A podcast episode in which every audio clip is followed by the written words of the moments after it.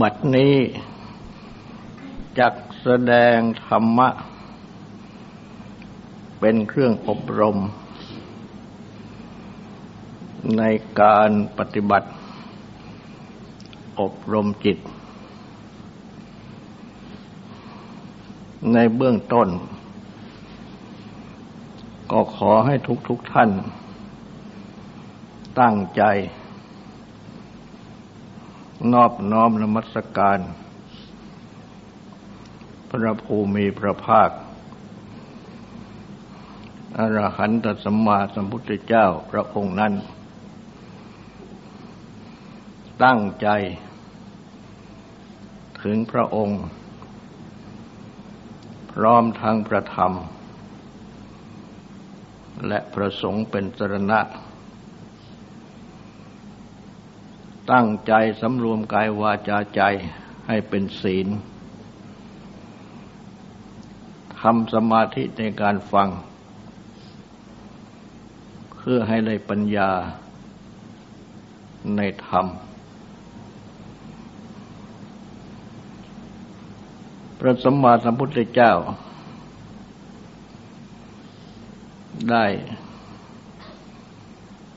ทรงบัญญัติ แสดงธรรมะ ในกาย อันยาววานหนึ่ง มีสัญญา มีใจนี้เอง ไม่ได้ตรัสแสดงบัญญัติธรรมะ ในที่อื่น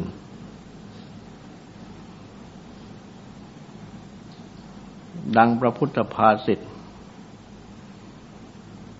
ที่ตรัสแก่ โรหิตะเทพบุตร ว่าเราบัญญัติโลก บัญญัติโลกกับสมุทัยเหตุให้เกิดโลก โลกกนิโรธ ความดับโลก โลกกนินิโรธคามินีปฏิปทา ข้อปฏิบัติให้ถึงความดับโลก ในกาย อันยาววาหนึ่ง มีสัญญา มีใจนี้ และพระองค์ ได้ทรงถึงที่สุดโลกแล้ว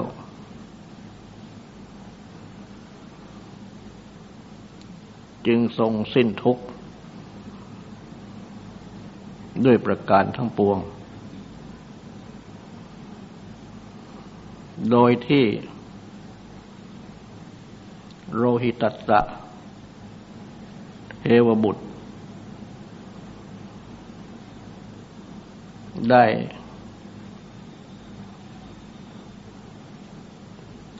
เกิดขึ้น ในชาติพบคราหนึ่ง เป็นภูที่มีฤทธิ์มาก สามารถเหาะไปได้รวดเร็วมาก จึงต้องการที่จะพบที่สุดโลก ว่าอยู่ที่ไหน เพราะเมื่อยืนอยู่บนพ้นพื้นปิภพคือโลกนี้ ก็เห็นพื้นปิภพนี้ กว้างใหญ่ไพศาลแต่ก็น่าจะมีที่สุด จึงได้เหาะ ไปอย่างรวดเร็ว เพื่อจะหาที่สุดของพื้นพิภพพื้นโลกนี้ แต่ก็หาไม่พบ ต้องสิ้นชีวิตเสียก่อน ฉะนั้นเมื่อมาเกิดเป็นเทพบุตร จึงได้มากราบทูลถามพระพุทธเจ้า ว่าเด็บทรง พบที่สุดโลกแล้วหรือยัง และที่สุดโลกนั้น อยู่ที่ไหน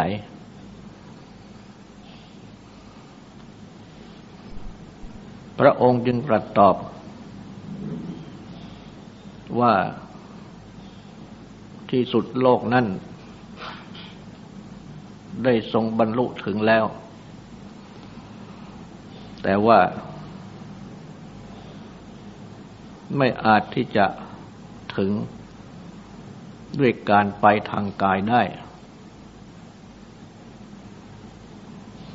ดังที่โลหิตเทพบุตรเมื่อครั้ง เกิดเป็นภูที่มีฤทธิ์มากนั้น ได้ เหาะไปค้นหา และก็ได้ตรัสน้อมเข้ามา ถึงโลกในภายใน ว่าได้ทรงบัญญัติโลกในภายใน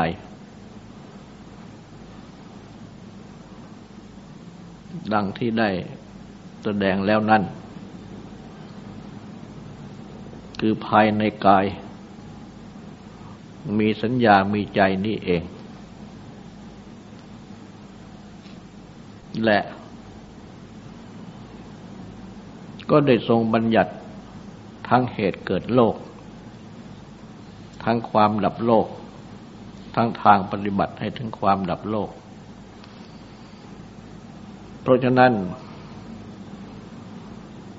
ได้ตรัสรู้ ทั้งสี่นี้ และได้ทรง ปฏิบัติถึงความดับโลกแล้ว เพราะฉะนั้น จึงได้ทรงถึงที่สุดโลก ถ้า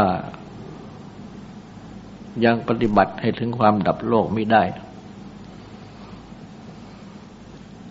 ก็ยังไม่ถึงที่สุดโลก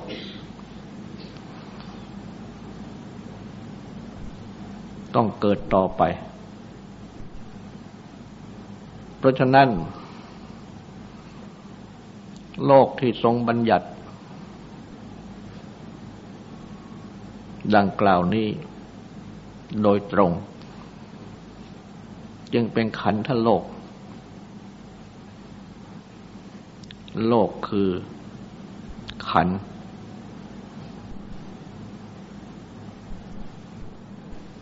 ที่ตรัสไว้เป็นห้า รูปประขันกองรูป คือสิ่งที่แข็งแข็ง อันมีอยู่ในกายนี้ สิ่งที่ เอิบอาบเหลวไหล อันมีอยู่ในกายนี้ สิ่งที่อบอุ่น อันมีอยู่ในกายนี้ สิ่งที่พัดไหว อันมีอยู่ในกายนี้ ก็คือธาตุดินธาตุน้ำธาตุไฟธาตุลม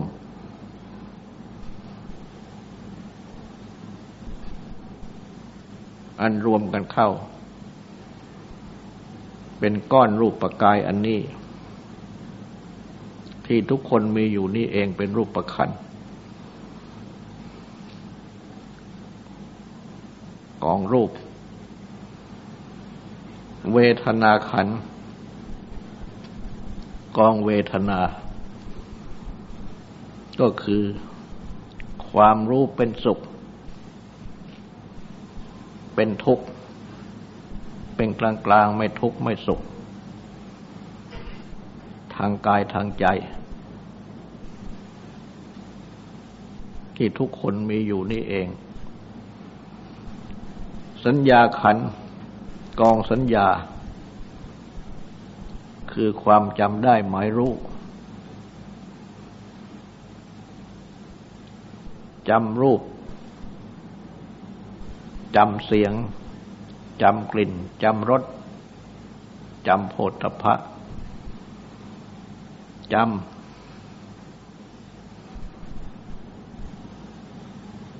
ธรรมะคือเรื่องราวทางใจ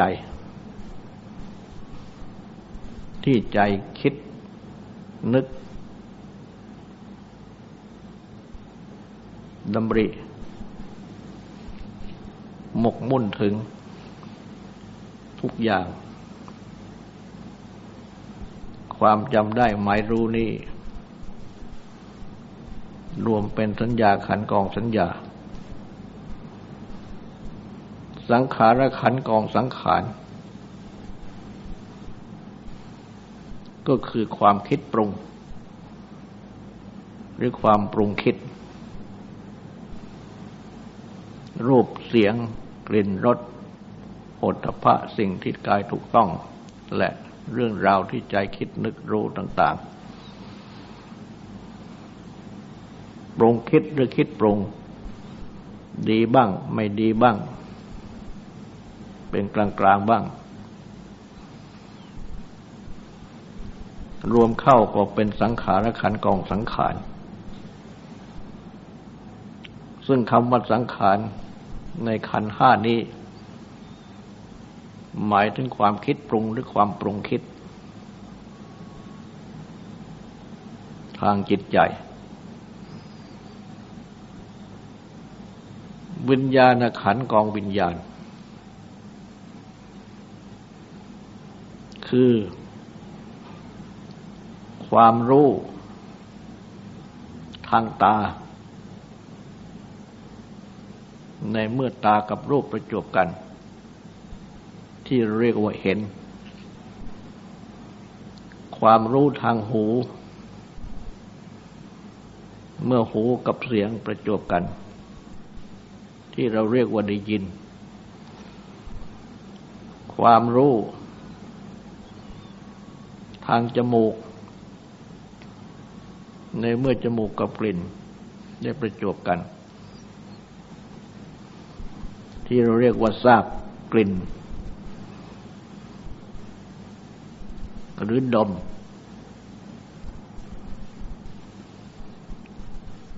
ความรู้ทางลิ้นเนื้อเมื่อลิ้นกับรสประจบกัน ที่เราเรียกว่าลิ้มรสหรือทราบรสความรู้ทางกาย ในเมื่อกายและสิ่งที่ถูกต้องกายมาประจบกัน ที่เราเรียกว่าถูกต้อง หรือทราบ สิ่งที่กายถูกต้อง ความรู้ในเมื่อมโนคือใจ กับธรรมะคือเรื่องราวมาประจบกัน ที่เราเรียกว่า รู้บ้างคิดบ้างก็รวมเป็น วิญญาณขันกองวิญญาณ คือความรู้ ทางอายตนะ เมื่ออายตนะภายใน และภายนอกที่คู่กัน มาประจบกันดังกล่าว นี้ก็คือโลก ขันธโลก โลกคือขัน ย่อเข้าก็เป็นนามรูป รูปก็เป็นรูป เวทนาสัญญาสังขารวิญญาณ ก็เป็นนาม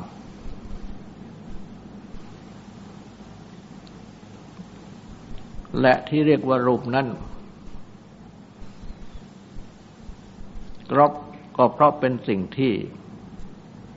ย่อยยับไปได้ สลายไปได้ ที่เรียกว่าน้ำนั่น ก็เพราะเป็นสิ่งที่น้อมไป คือน้อมไปรู้ดังกล่าว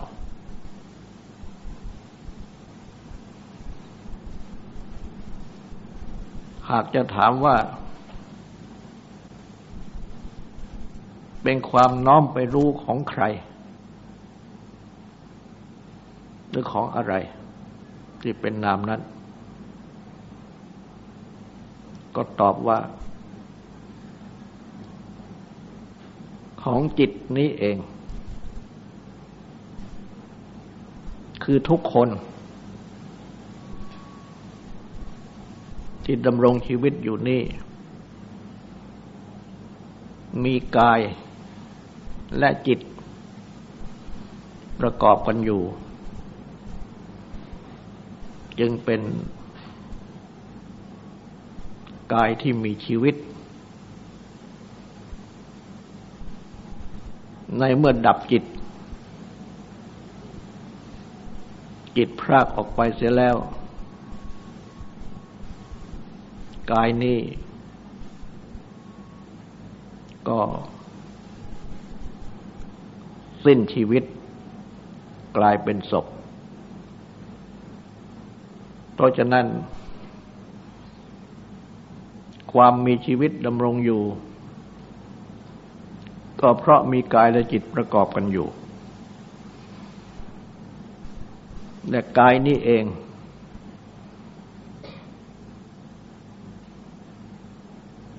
ที่เป็นรูปปกาย ก็ประกอบด้วยธาตุทั้งหลาย ดังกล่าว และมีจิตเข้าประกอบ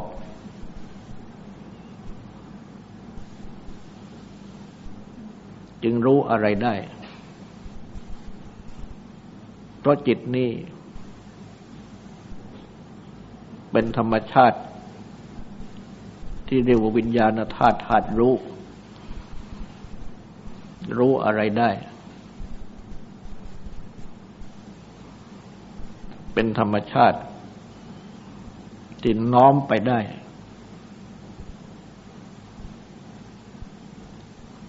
และเป็นธรรมชาติ ที่ประพัดสอนคือผุดผ่อง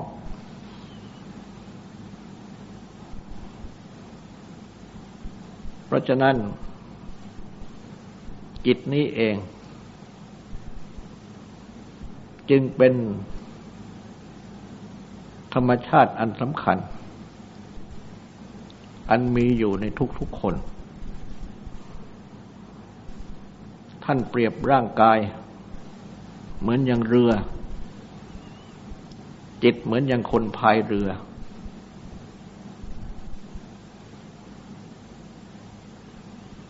อีกอย่างหนึ่ง ร่างกายเหมือนอย่างเบา หรือคนรับใช้ จิตเหมือนอย่างนาย คือผู้ใช้ เพราะฉะนั้น จิตจึงมีความสำคัญมาก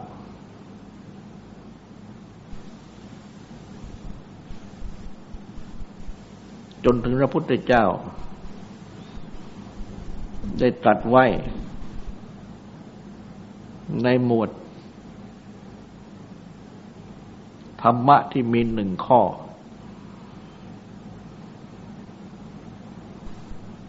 จิต ก็เป็นธรรมชาติ ที่มีหนึ่งข้อ หรือเป็นหนึ่ง อยู่ในทุกๆคน และก็ตรัสสอนเอาไว้ ว่าจิตนี้เป็นธรรมชาติที่ประพัดสอนคือผุดผ่อง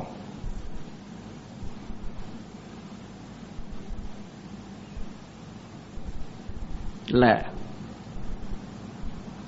ได้ตรัสว่า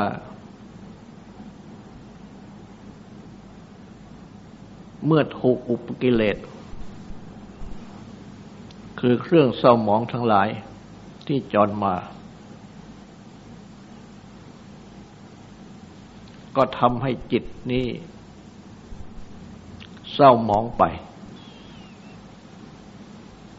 แต่ว่า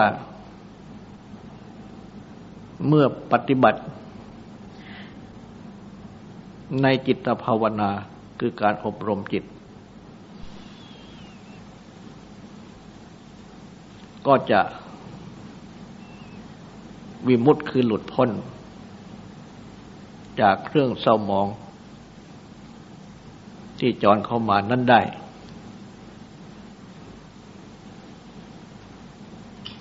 และจิตก็ประพัดสอนคือผุดผ่อง เพราะฉะนั้น การปฏิบัติในจิตภาวนา อบรมจิต จึงเป็นไปดังที่พระพุทธเจ้า ได้ตรัสสอนเอาไว้นี้ และที่ จิตเป็นธรรมชาติที่น้อมไปได้นั้น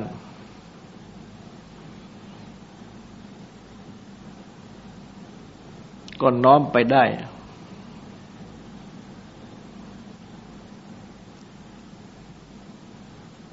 ทางอาจตนะ ที่มีอยู่ที่กาย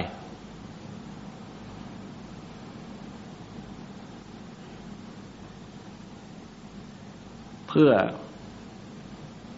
รู้ทางอาจตนะทางอาจตนะนั่นเอง ซึ่งมีเป็นปกติธรรมดา เพราะว่าจิตนี้ เป็นวิญญาณธาตุธาตุรู้ ข้อที่ว่า เป็นวิญญาณธาตุนี้ ก็ได้มีพระพุทธภาสิตรัสเอาไว้ ว่าบุรุษนี้ อันหมายถึงว่า บุคคลชายหญิงทุกคนนี้มีธาตุหกประกอบกันอยู่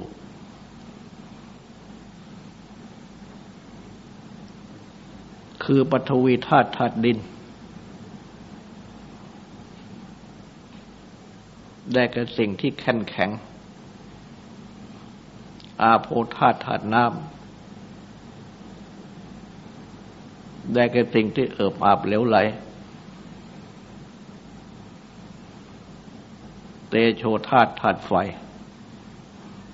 ได้แก่สิ่งที่อบอุ่น เราร้อน วายาธาตุธาตุลม ได้แก่สิ่งที่พัดไหว ตลอดทั้งลมหายใจเข้าออก อากาศสธาตุธาตุอากาศคือช่องว่าง อันได้แก่ช่องว่างทั้งหลาย บรรดาที่มีอยู่ในร่างกายอันนี้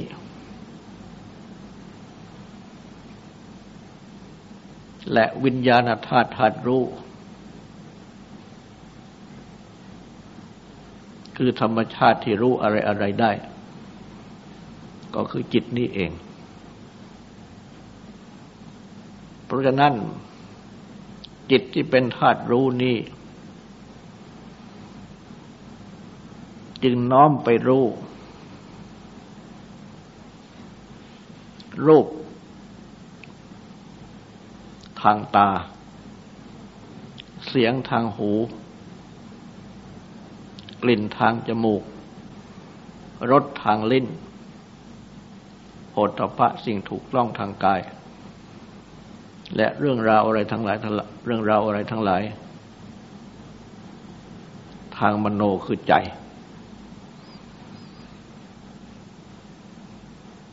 คือ มโนอันเป็นข้อที่หกนี้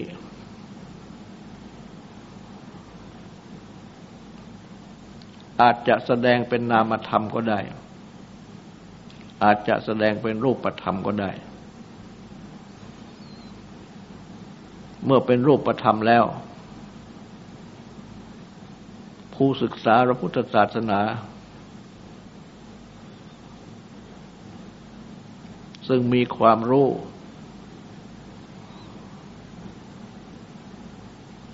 ถึง วิทยาในปัจจุบันจึงได้ชี้เอามันสมอง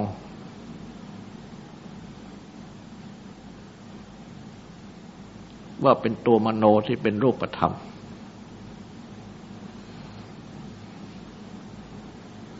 เพราะว่า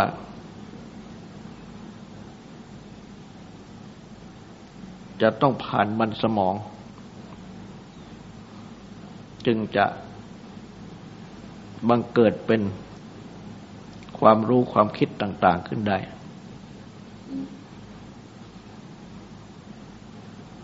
และ ที่เรียกว่า รู้รูปทางตา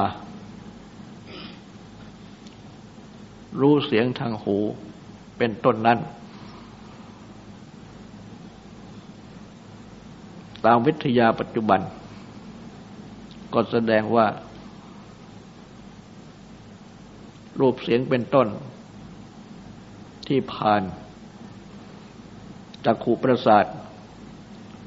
ตประสาทแล้ว ก็ต้องผ่านเข้าไปถึงมันสมอง ในส่วนที่มีหน้าที่ ให้รู้รูปคือเห็นรูป ในส่วนที่มีหน้าที่ ให้รู้เสียงคือได้ยินเสียง คือลำพังประสาททั้งห้าจักขุประสาท โสตประสาทขานะประสาทชิวหาประสาท กายประสาท แต่อย่างเดียว ไม่อาจที่จะให้ รู้รูป รู้รูป รู้เสียง รู้กลิ่น รู้รส รู้โผฏฐะได้ ต้องผ่านเข้าไปถึงมันสมอง ในส่วนที่มีหน้าที่ ให้รู้รูป รู้เสียง รู้กลิ่น รู้รส รู้ผลทพะ จึงจะสำเร็จเป็นความรู้ขึ้นได้ ที่เราเรียกว่า เห็นรูปได้ยินเสียง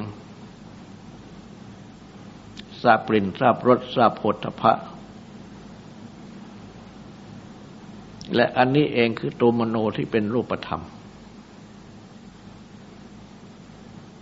จิตออกรู้อายตนะภายนอกทั้งหลาย ต้องอาศัยกายที่เป็นรูปธรรม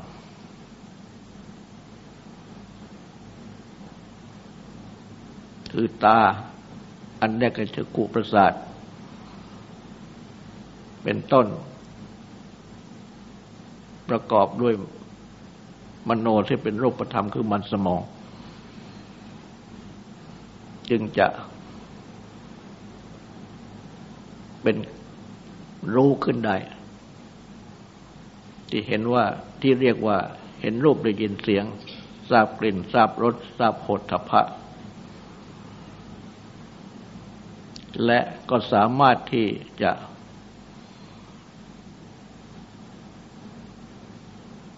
อาศัยมโนที่เป็นรูปธรรมนี้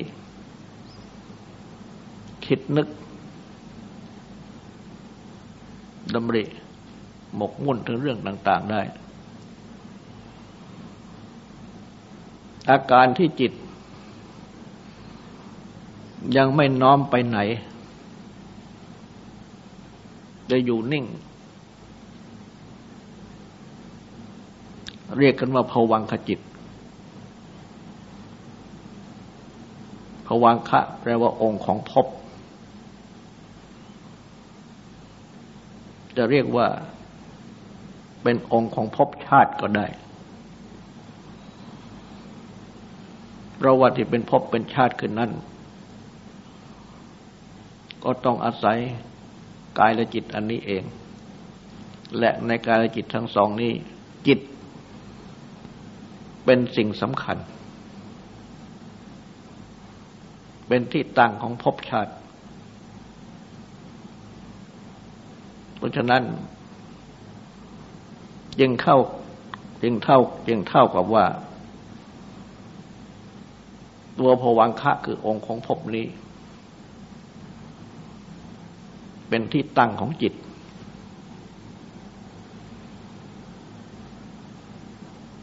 จิตอยู่ที่ผวังคะคือองค์ของภพชาติอันนี้ และเมื่อจิตอยู่เฉยๆ ยังไม่น้อมออกรู้ ก็เรียกว่าผวังขจิต ถ้าจะเปรียบมันว่า เป็นคน อยู่ในบ้านบ้านหนึ่ง ซึ่งมีประตูชั้นนอกห้าประตู มีประตูชั้นในหนึ่งประตู คือเป็นห้องที่มีฝาสองชั้น ฝาชั้นในมีประตูเดียว ฝาชั้นนอกมีห้าประตู เมื่อ บุคคลซึ่งอยู่ภายในห้อง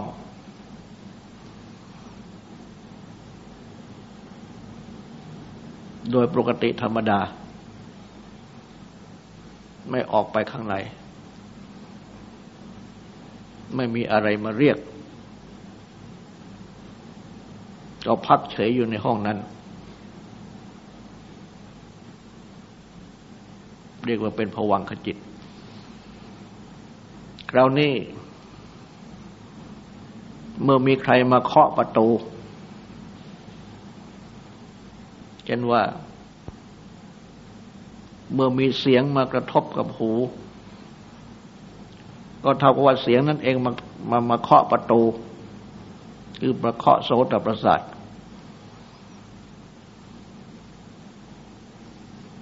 และผ่านเข้าไปที่ตัวมโน ซึ่งเป็นรูปธรรมชั้นในอันได้แก่สมอง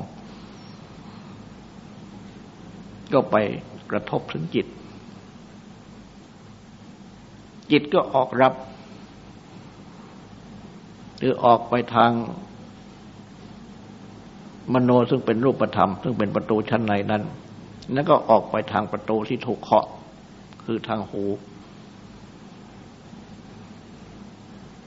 ก็รู้เสียงได้ยินเสียง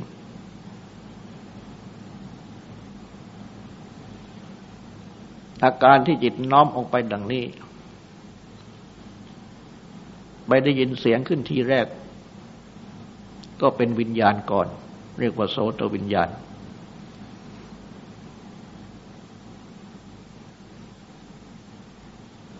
และเมื่อ เสียง กับโสตทวารคือประตู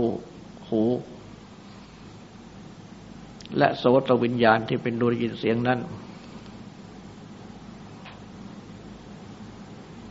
รวมมันตัวกันเข้ามากระทบถึงจิตแรงขึ้น ความรู้ของจิตคือที่น้อมไปรู้นั่นก็แรงขึ้น เป็นสัมผัส คือความกระทบ ก็เป็นความรู้กระทบ เมื่อเป็นความรู้กระทบซึ่งเป็นสมผัสดังนี้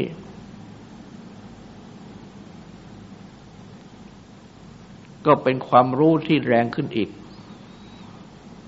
เป็นรู้เป็นสุข เป็นทุกข์เป็นกลางกลางไม่ทุกข์ไม่สุขเรียกว่าเวทนา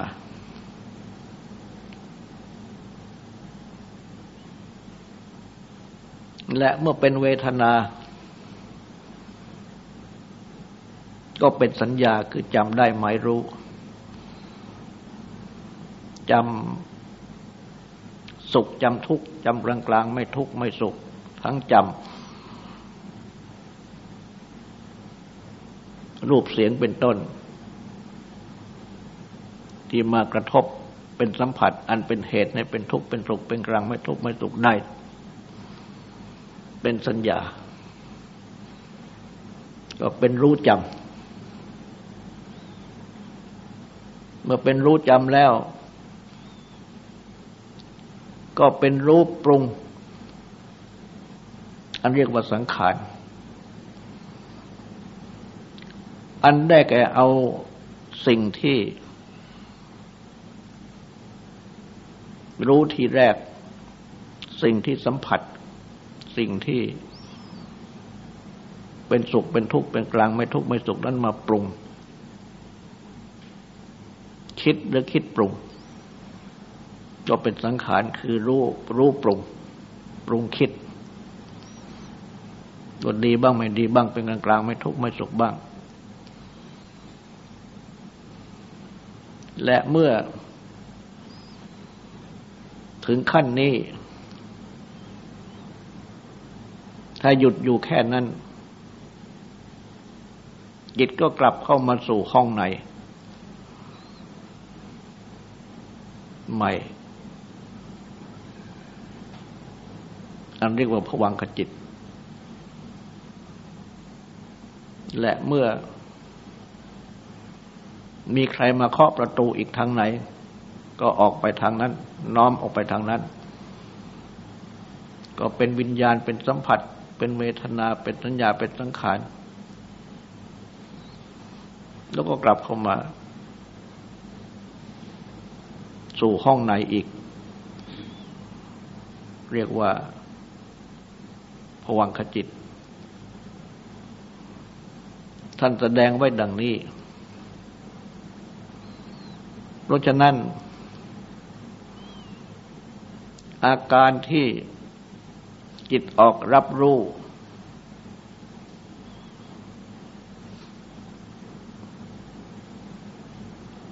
สิ่งทั้งหลายภายนอก ดังกล่าวนั้น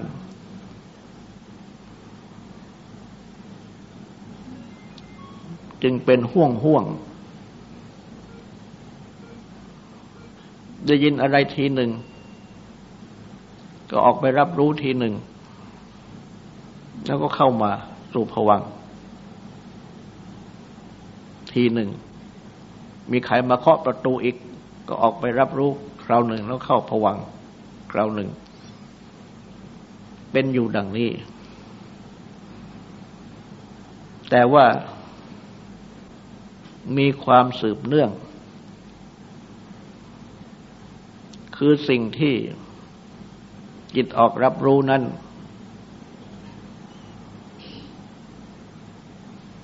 เรียกว่าอารมณ์ คือเรื่องที่จิตรู้ เรื่องที่จิตคิด เรื่องที่จิตหมกมุ่นถึง เมื่อเป็นอารมณ์แล้ว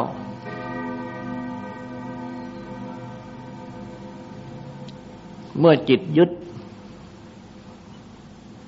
ยึดทั้งหมด หรือยึดบางส่วน ก็ทำให้เกิดอาสวะ คือความยินดีความยินร้ายไหลเข้ามาสู่จิต ตั้งตนเป็นอุปกิเลส คือสิ่งที่จองเข้ามาทำให้จิตเศร้าหมองทำให้ จิตปรุงที่เรียกว่าสังขาร เรื่องที่จิตยึด และปรุงนั้นต่อเนื่องกันไป จึงได้ สืบต่อเป็นวิญญาณ เป็นสัมผัสเป็นเวทนาเป็นต้นสืบเนื่องกันไปในเรื่องนั้นไม่จบ